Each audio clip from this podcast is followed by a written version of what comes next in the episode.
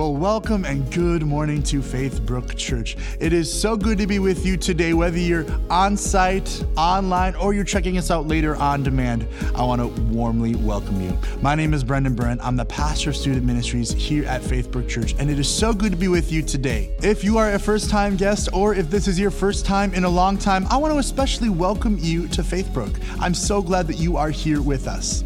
If you wouldn't mind going, if you're here on campus, into the seat back in front of you and pulling out a connection card, or if you're online, going to faithbrook.church/guest and filling out just a little bit of information so we can get in contact with you and help you get connected here at Faithbrook. One of our staff members will be reaching out to you to get to know you a bit more. For every connection card that we receive, whether it's physical or online, we will be donating $5 to Cross Food Shelf to help local missions. And we love when we have new people, and we love being able to serve our community. Well, here at Faithbrook Church, our vision is to lead people to new and thriving life in Christ. We wouldn't be able to do this vision without your generosity. And during the month of December is where we receive the largest portion of our budget for the entire year. And I just want to thank you from myself and the rest of the staff for giving so well. Your amazing generosity allows us to continue into the new year with confidence that we can go and advance the vision in Maple Grove and beyond. If you want to partner with us here at Faithbrook to advance our mission and vision, if you're here in person, one way that you could do that is giving your donation in our black giving boxes that are throughout our building. However, the best way to go about and do this is through the Church Center app, where you'll go to the giving section of the app and it'll walk you right through giving either at one time or a reoccurring donation. And I want to thank you if you want to step in and partner with us in this way. It's because of you that we are able to achieve the vision and mission here at Faithbrook and see lives transformed for Jesus. Well, now I'm going to invite our Connections Pastor, Mike Delgado, to the platform as we wrap up our series, First Things First. Well, I happen to be 100% Italian. In fact, I am the last of my generation that is full-blooded Italian. Not that that really matters, but I have one of my favorite heist movies is called The Italian Job. Now, the movie really doesn't have anything to do with Italians, but for the first 15 minutes, the movie does take place in Venice. And the whole movie is about a team of thieves who get together and they steal millions and millions and millions worth of gold bars from a safe in Venice, and they make their way out. Well, on their escape, as they're making away with the loot, they're on this bridge that's covered with snow, and they get stopped about halfway through. And it come to find out, one of the team members turns on the rest of the team. And in fact, out of these two vans that pull up, other people come out, and they take the gold bars, they drive off, and before they drive off, they shoot at and attempt to take the lives of the team members. And in fact, one of them, the leader, ends up dying. So the rest of the movie is all about this team coming together, seeking out their revenge. And who doesn't like a good revenge story?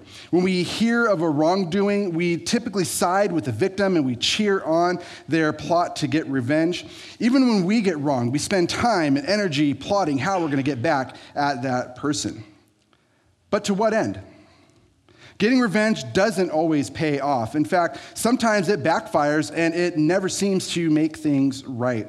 And sometimes it can even escalate the situation and make things even worse than what it was before. And most of the time, we find that revenge leaves us unfulfilled, unsatisfied, and wanting more. Have you ever found yourself taking revenge? Well, today we're going to explore a better way. Well, welcome back to Faithbrook Church. It is so good that we can worship together here on site, those of you joining in online and even watching later on demand as well. Well, today we wrap up our series called First Things First, and this is all about how to fulfill our purpose. And we find that when we don't know or don't have our purpose, we find ourselves living an unfulfilled life.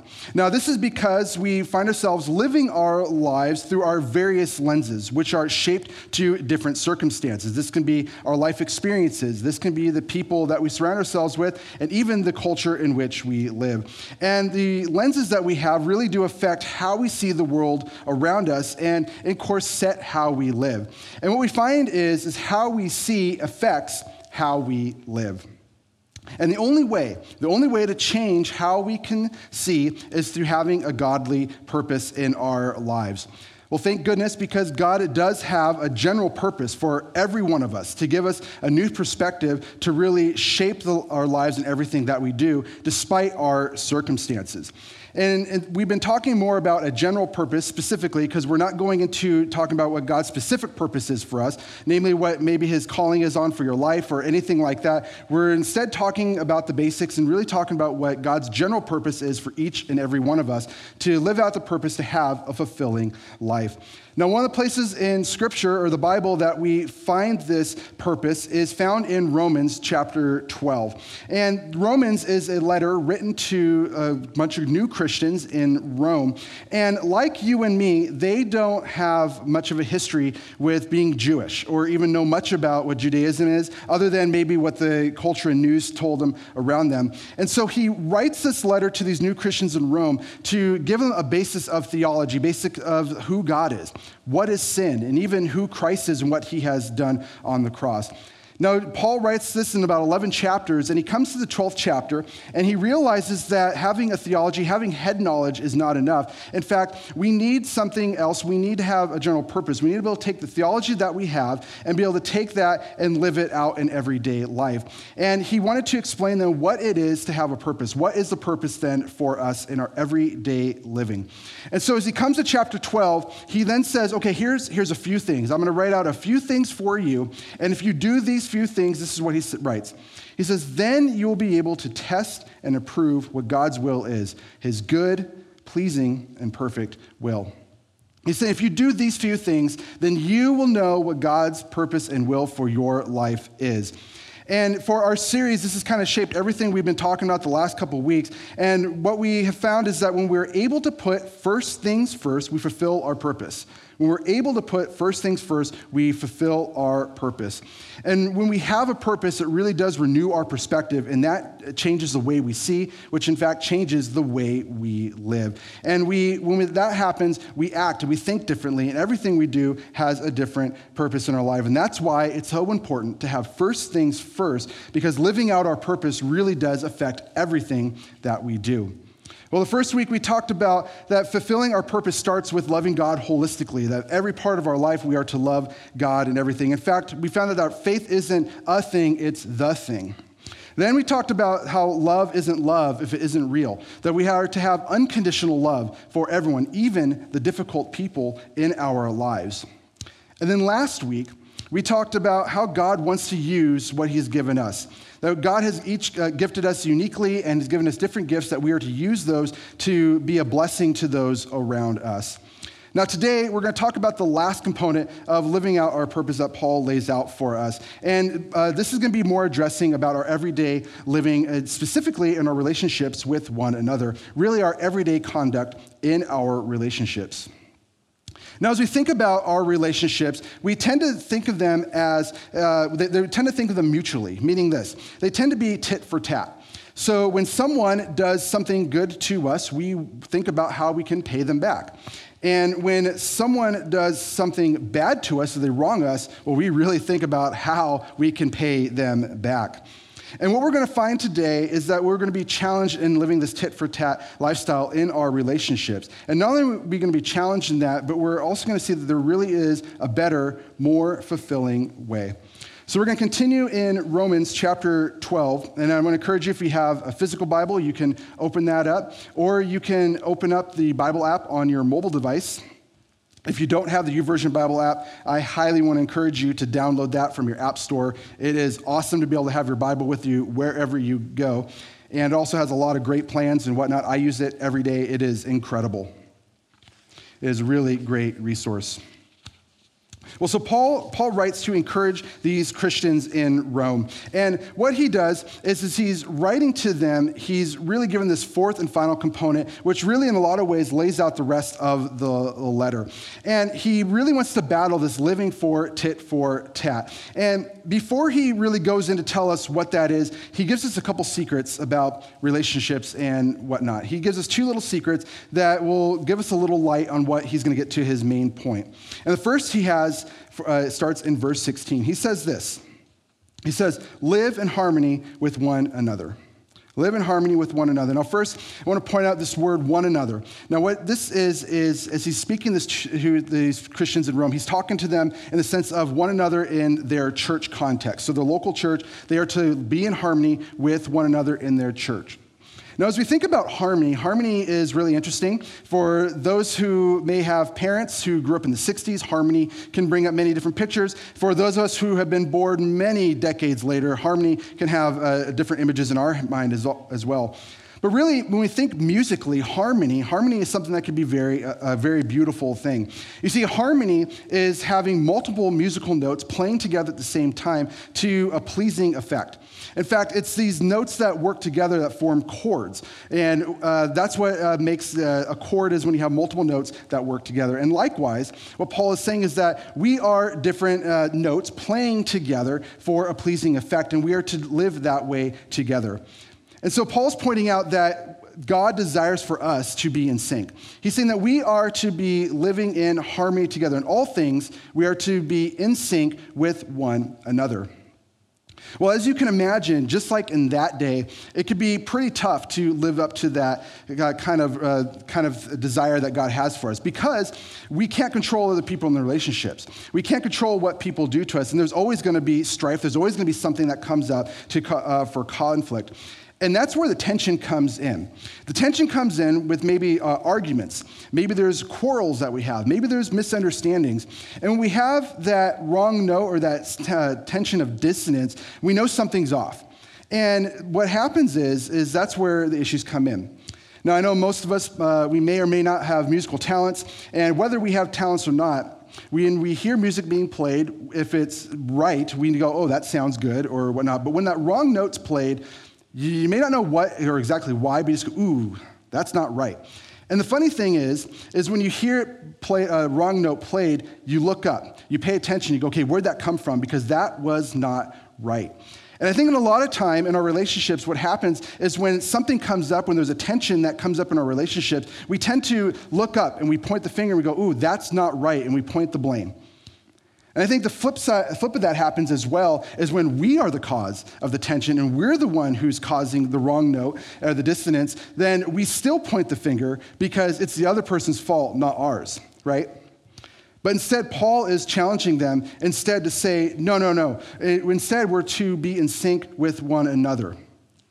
And so a question we can ask ourselves is, do we really strive? Do we really strive to be in sync with others in all that we do? Now, as I mentioned, that despite God's desire for us to be in sync, there is going to be tension. There is going to be things that happen. There is going to be things that come up, and that's going to cause us to respond, especially when something happens to us. We're going to respond in such a way, and Paul speaks to how we were to respond to the tension, and he says this in verse 17. He says, "Do not repay anyone evil for evil."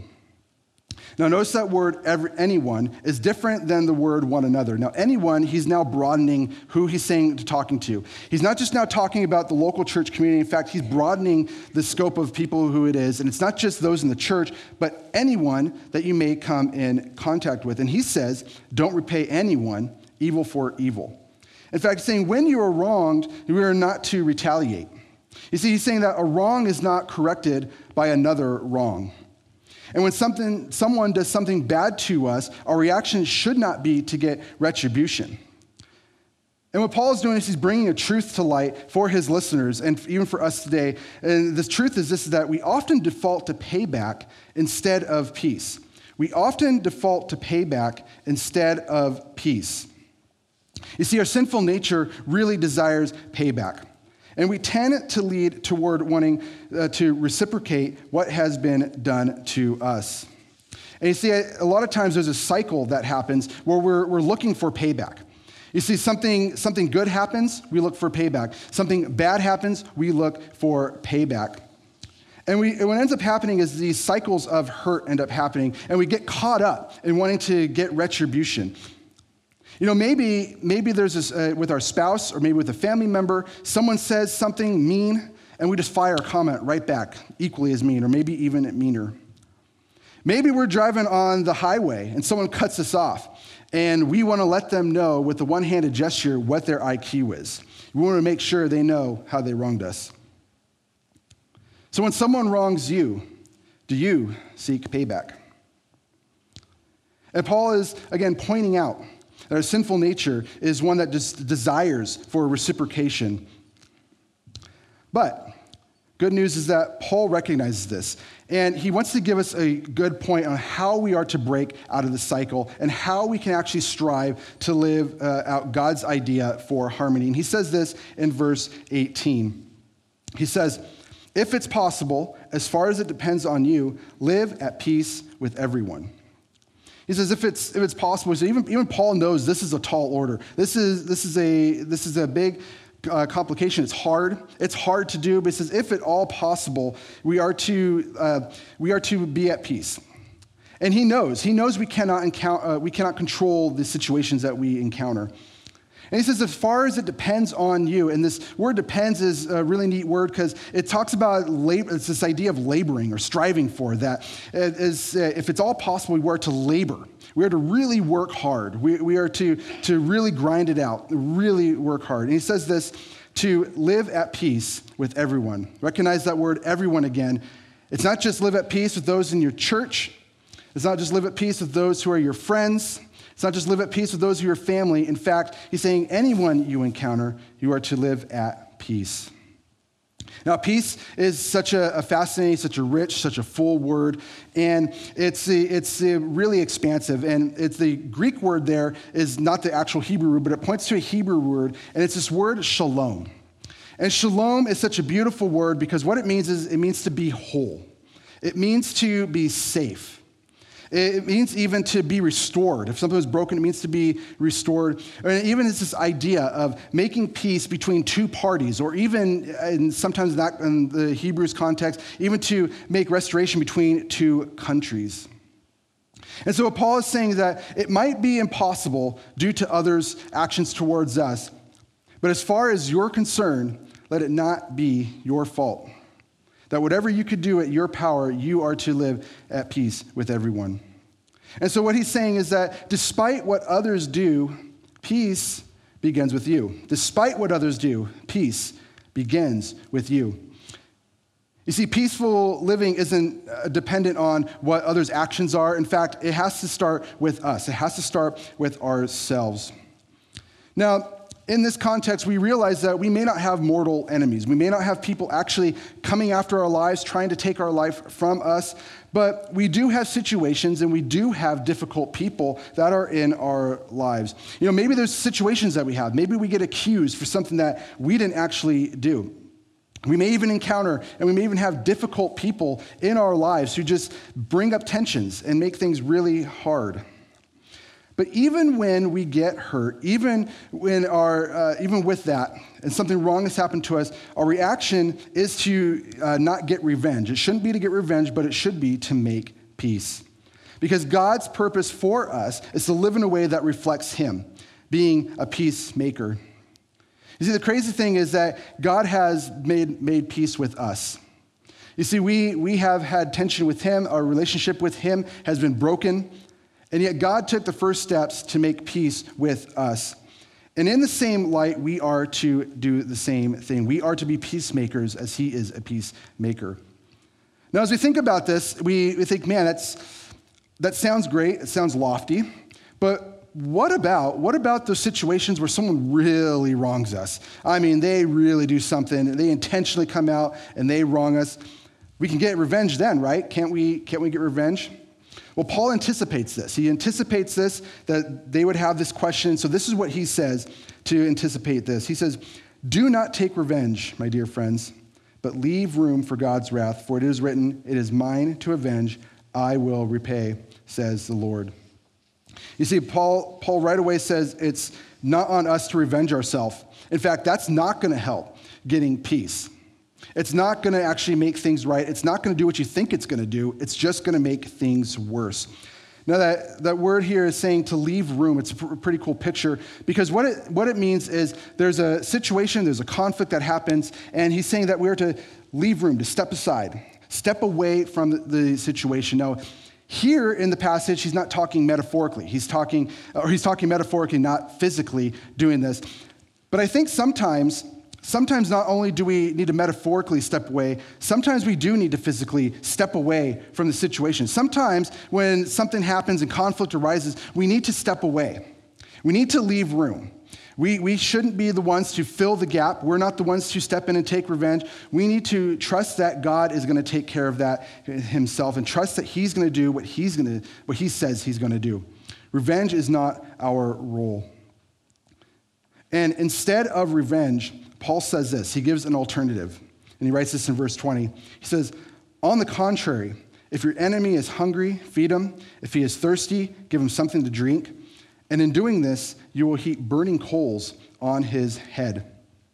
Now, this is in quotes because he is pulling this from the Old Testament, from the book of Proverbs, chapter 25. And book of Proverbs was written by King Solomon, the second wisest man after Jesus ever to live and walk on the earth. And he writes these Proverbs as wise sayings, and he wanted to pass them on to his kids.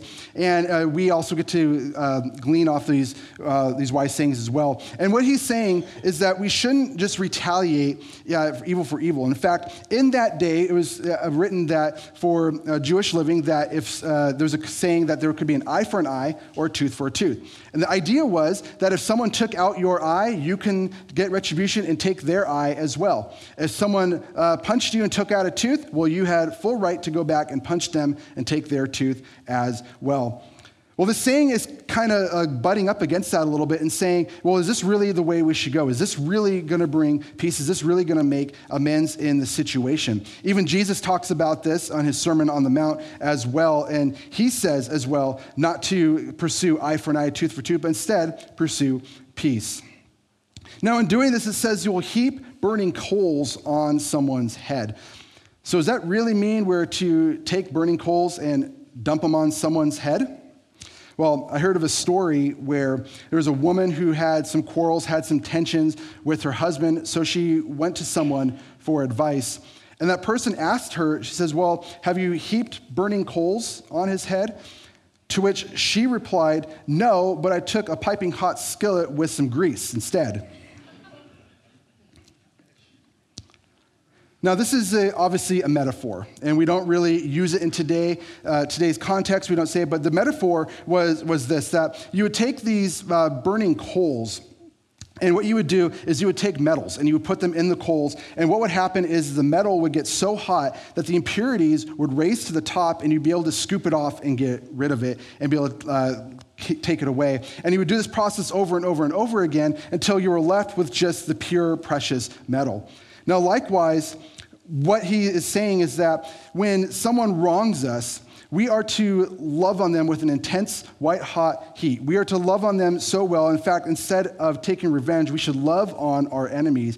And what that will do is that it will actually diffuse the situation. It will actually melt away the tension.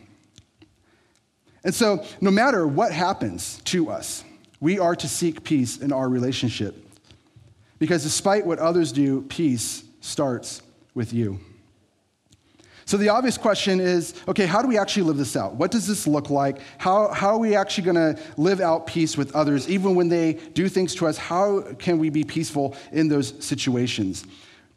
We have tensions, they come up, and even Paul understands this. And so he concludes the chapter with this and some advice to helping them live this out. And this is what he writes in verse 21. He says, do not be overcome by evil, but overcome evil with good. So then, what he's saying is that you were to conquer your enemies with kindness, with patience. Maybe we've heard the term, kill them with kindness. Well, that's kind of what he's getting at here, that no matter what happens, no matter what things people may do to us, our response is to kill them with kindness. We are not to seek revenge, which could cause war. Instead, a response should be seeking peaceful living. Now, a couple of thoughts of how we can actually overcome evil with good in our everyday life. First one comes from Matthew 7. This is Jesus' famous Sermon on the Mount, which I talked about a little bit earlier. And this is his most famous sermon. And in this, he addresses a lot of different ways for godly living. And this is what he writes. This is what Jesus says. He says, in everything, do to others as you would have them do to you, for this is the law and the prophets. In everything that you do, not just some things, Not just sometimes, not when you feel like it, or not when what's most convenient for you. He says, in everything you are to do to others as you would have them do to you. Maybe we've heard of the golden rule. This is where it comes from, that we would do unto others what we wish to be done for them. And so again, here's the others, right? This is not just one another in within the church context. This is others. This is everyone, anyone that we may come in contact with. And so the first thought for this first insight is this, that we are to be a source of goodness for others. We are to be a source of goodness for others. You see, a way to overcome evil with good is to live out the golden rule with everyone we come in contact with. In fact, our one commentator says this, that we are to desire for others what you would wish for yourself. And what he's really getting at here is that we should be proactive instead of reactive, that we should love on other people, be a source of goodness for others, even before the negative or tension situations come up. And so in the way we conduct ourselves, are we looking to the well-being for others? Are we really striving for harmony? And the second insight comes from verse 17. Now, this is on the second half. He says, do not repay evil for evil. And he says this, but instead, be careful to do what is right in the eyes of everyone. Now, this be careful, it really should be translated provide, but that wouldn't make much sense in today's age. But what provide really means is to see beforehand, or to foresee, or even to think of beforehand. And not only the things that are right, but this is not just what's right in our eyes, but also what's right in others. And so the insight is this, is that we should pause before we respond. We should pause before we respond. You see, this idea of being mindful, provide, is this idea of thinking before you act. You see, sometimes what happens is a situation happens and we immediately want to respond. But I think what we find is when we immediately react to a situation or to people, we tend to make poor choices. And what ends up happening is we do what's right, what we think in our eyes, but we're not considering what is actually good and beneficial for the person that we're reacting to. And so what happens is that our responses really do come with consequences. And sometimes what happens is we do bad instead of doing good for others. So when you are wronged, are you mindful of how you will respond? When your spouse or kids or family member lashes out at you, do you pause? When you are on the highway and you get cut off, do you pause? You see, when we pause before we respond and when we're a source of good for others, we really do begin to live our lives in a way that initiates peace with others, and we end up fulfilling our purpose and find ourselves living a more fulfilled life. Now, I realize as we think about this and we think about how we're going to apply it to our lives, and even as we think about leaving today and living this out and being more peaceful people, it really can be challenging. It really can be hard, and I'm not even saying we could do it with the snap of our fingers, but we can take steps in living this out in our daily lives. So here's a challenge for us that I think would be good for all of us to be thinking about as we are here and as we get ready to leave. So ask yourself this question: who do you need to initiate peace with? Who do you need to initiate peace with? You know, maybe there is a relationship in your life. Maybe there's someone who is causing tension. And maybe how you've been responding is one of retaliation. Maybe you've said snide comments. Maybe you've said rude remarks. Maybe it's a passive-aggressive action. And to think about, okay, what would it look like the next time it happens to actually initiate peace with them, to pause, and to actually be a source of goodness. You know, maybe you need to seek peace with God. Maybe you're at odds with him. I don't know, maybe where you're at, maybe you have tension with God, maybe you're mad at him, or maybe you're even at a place where you've never said yes to him and accepted his loving kindness and goodness. Maybe you never said yes to following him. Well, in just a moment, we will have that opportunity. Now, as God calls us to live a peaceful life, one that ultimately leads to a fulfilling life, We see this kind of lifestyle modeled by Jesus. In fact, on the evening as he was betrayed, he took three of his closest friends, his closest disciples, to him to a place called the Garden of Gethsemane to pray. And he spent hours there praying, grieving, because he knew of what was to come. He was praying, asking God that God may pass over the things that were to happen to him. But instead he says, no, not my will, but your will be done. And after praying, another disciple shows up to the garden. And he just doesn't come alone. He comes with a horde of people from the community. And they're armed with swords and clubs. And this disciple walks up to Jesus and outs him. Now, Peter, who was one of the close three, was standing by, and out of wanting to protect Jesus and out of wanting to keep him from getting arrested, he pulls out his sword and cuts off a guy's ear. And Jesus says, no, put your sword away. In fact, he picks up the guy's ear and heals him. Because Jesus knew what terrible events were to come to him, but even in that moment, he was seeking peace with his enemies. And not just the enemies in that moment, but he knew that what he was about to go through, that he would be making peace with humanity as well. He knew that his suffering on the cross and the beatings that he would endure would lead to repaired relationships with us. He knew that his death, his burial, his resurrection would mean that sin is defeated. And when we put our faith in Christ, we have eternal life with him. You see, God has already initiated peace with us. You see, the role is reversed. We are the ones who have wronged God.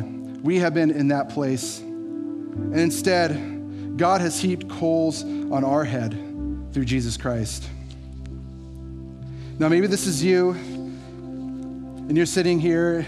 Maybe you're here live with us. Maybe you're online. Maybe you're watching later. And if you recognize that maybe you need to take a step and you need to say yes to Christ, maybe this is your first time, maybe you need to make a recommitment. Let's go ahead and take some time to pray together. So I want to encourage us all to close our eyes. And again, if this is you that you do want to make amends and say yes to Christ, you could pray along with me and pray these words. Jesus, I admit that I am a sinner. I admit that I have wronged you, and there's a chasm in our relationship. It's broken. And I come to you seeing that you have already taken steps to initiate peace, that you have gone to the cross, that you have died and you were risen again so that I can have a new relationship with you. And I believe and confess this today. And as we live, and as I go into my everyday, may you pour your Holy Spirit upon me that I may live in such a way that pursues you every single day, that lives out a purpose that you have for me, that I can glorify you the rest of the days of my life, and even looking towards having eternal life with you. I thank you and I praise you. And in Jesus' name, amen. Now, before we all open our eyes, I want to ask that you keep them closed. Now, for those of you who are online or maybe watching later on demand, there's a little button that would have popped up that says, I commit my life to Christ. I want to encourage you to go ahead and click on that and take the steps that follow. For those of you that are here, maybe you prayed that prayer along with me. I want to encourage you to reach in the seat back in front of you and grab the little red card. And if you would turn that over and fill out the information, and would you mark it and let us know that you have either recommitted or have said yes to Christ for the first time. And you can take that card at the end of the service and you can drop it off into the giving boxes as you leave. Now, the reason for this is because we want to celebrate with you. This is such an amazing moment in your life that you are taking steps to living out your purpose for what Christ has for you, that you are accepting the peace God has for you. And we want to celebrate with you. And not only celebrate, we want to walk with you and help you take these next steps as you are starting your journey with Christ. So at this time, We're going to together take communion so we can open our eyes. As you walked in, for those of you that are here, you should have received one of these. You can go and pull those out right now. And now for those of us who have been following Christ for some time, or even those of you that maybe have said yes, even today, we can take communion together. You see, a few hours before Jesus went to the garden, he met up in an upper room with all his disciples, and he was instituting the Last Supper or communion, because what the events that were about to happen were going to change the world forever. And so he took the simple elements of bread and wine, everyday meal items, and he took those and he said, whenever you get together, you are to eat these in remembrance of me. So at this time, what we can do is we can open up the bread side of your little cup and you take out the bread. And Jesus said this, he took the bread and he said, this is my body, which is broken for you. Eat this in remembrance of me.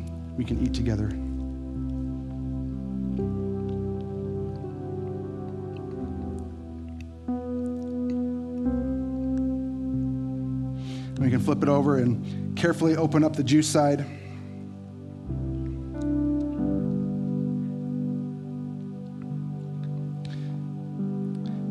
And then he took the cup and he said, This cup is poured out. This is my blood poured out for you. Let's take this and drink together.